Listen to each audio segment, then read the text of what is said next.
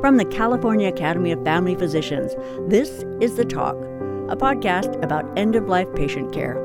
In this episode, lessons in cultural sensitivity and family dynamics.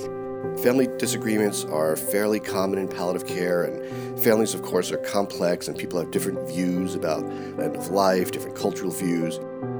Family comes in, and you're talking to them about, okay, the patient is dying soon, this may be your last visit, and they'll say, well, don't tell him he's dying, we don't want him to know that, and the patient has already told you, don't tell my family I'm dying because I don't want them to know that.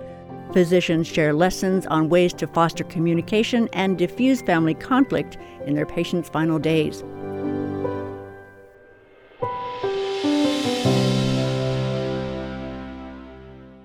Families respond to the news that their loved one is dying in many different ways. Conflicts over the patient's medical care can threaten family unity at a time when the patient needs them most. Solo practitioner Lisa Thompson invites the patient's family to get together for a serious talk. She schedules the meeting for a time when everyone who wants to participate can. That ensures that everyone gets the same information at the same time. I always start by thanking everyone for being there. And then I say, and you know, we're all here to help this person, my patient, your loved one. And we all have this commonality. We all care about this person. So everyone here has a right to say what they think is important to make sure that this person gets the best care and their wishes are met for what's to come. Giving each person an equal chance to speak creates an atmosphere of inclusion where people feel safe to open up, says Lowell Kleinman, Director of Palliative Care at Memorial Care Medical Group near San Diego. What I typically do is, of course, listen to the patient's story first. I get permission from the patient to hear from the other family members. And then I go around the room and ask people a similar question. Can you tell me in your view, through your eyes, what's been going on? And what are some of the questions that you might have? It's not unusual for one person to try to dominate the discussion or hold up the conversation by refusing to participate. Thompson says it's important to address that situation right away. And I implore all those physicians who are in those situations, do your best and try to embrace the outlier and bring them into the group. That generally deflates them and makes them much more cooperative. Again, Lowell Kleinman. When there are significant disagreements, it's important to find the common thread. For example, there may be disagreements about the phrase do everything versus mom would not want that. But it would be typically a common agreement that everyone in the room agrees that mom does not want to suffer. So I try to find the commonality, the shared agreement, and then I build from there. Another common scenario is when the patient's proxy or surrogate lives far away from the rest of the family. Medical ethicist Steve Heilig. One of the general rules we found is that, unfortunately, the farther the surrogate is away from your actual bedside and experiencing what somebody is going through at the end of their life, the more likely they seem to be, in general, to request and demand continued care, more care, intensive care, for multiple reasons, because, but primarily because they don't want to be the one to make those tough choices.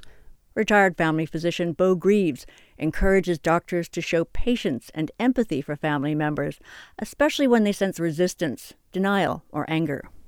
And the more we can understand that and kind of empathize with and say, I really feel how hard this is. It's so hard to see your mother approaching death. And we may not be able to talk about it today, and that's fine. Doctors can use body language and eye contact to keep the patient at the center of the discussion. When there are others in the room, I make sure my eye contact is mostly on the patient. For older patients in particular, it's very important to look at the patient so that they can read your lips if they're having any difficulty with hearing. Christine Ritchie is a geriatrician and palliative care expert at U C S F. And it's also important to be in a quiet setting where there's not so much background noise that honestly, half of what's being said is not being heard. Every time she gives the patient new information, she asks them to repeat it back to her. This can help the physician adjust what they say to fit the patient's education level, familiarity with medical terms, and their fluency in English. Many family physicians in California communicate with their patients in at least one other language. At Kaiser Medical Center in Bakersfield, Michelle Kiyogi serves a large number of farm workers who only speak Spanish. But once I start communicating with them and they see that I really do speak Spanish fluently, you can see them relax, and then many times they'll say, I'm so glad I can explain myself because I have a hard time in the past saying exactly what's going on with me through a translator. If the provider is truly bilingual, it's absolutely true that direct communication is best. Johanna Parker is a Spanish language medical interpreter for Stanford Healthcare. Parker says speaking the patient's language is not the same as knowing what words mean in that person's cultural context. For example, Parker always uses the English word for hospice. There is a cognate for the word hospice in Spanish that is hospicio. However, that word doesn't have the same meaning or connotation. In some countries, it means kind of a medical refuge for people who have nowhere else to go, and nobody would ever send their family member there. If it would be like they were dumping them. I try to take a cultural humility approach. Chris Flores, a family doctor in Palm Desert. Cultural humility is a position of accepting that we can never really master the knowledge of another culture because individuals are so diverse and different, and get to know the patient that's in the room with us, their values, their perspectives, their spirituality. Palliative care chaplain Laveria Crawley. I practiced family medicine on the Navajo Indian Reservation, and I had to learn the taboos and the cultural etiquette and the general beliefs and values of that community. Then I returned to the Bay Area. I met a woman who was Navajo, born, raised here, was very urban, and was a practicing Buddhist. Crawley says physicians need to be comfortable asking patients about their spiritual beliefs and find out if there's a ritual or practice that's meaningful for them.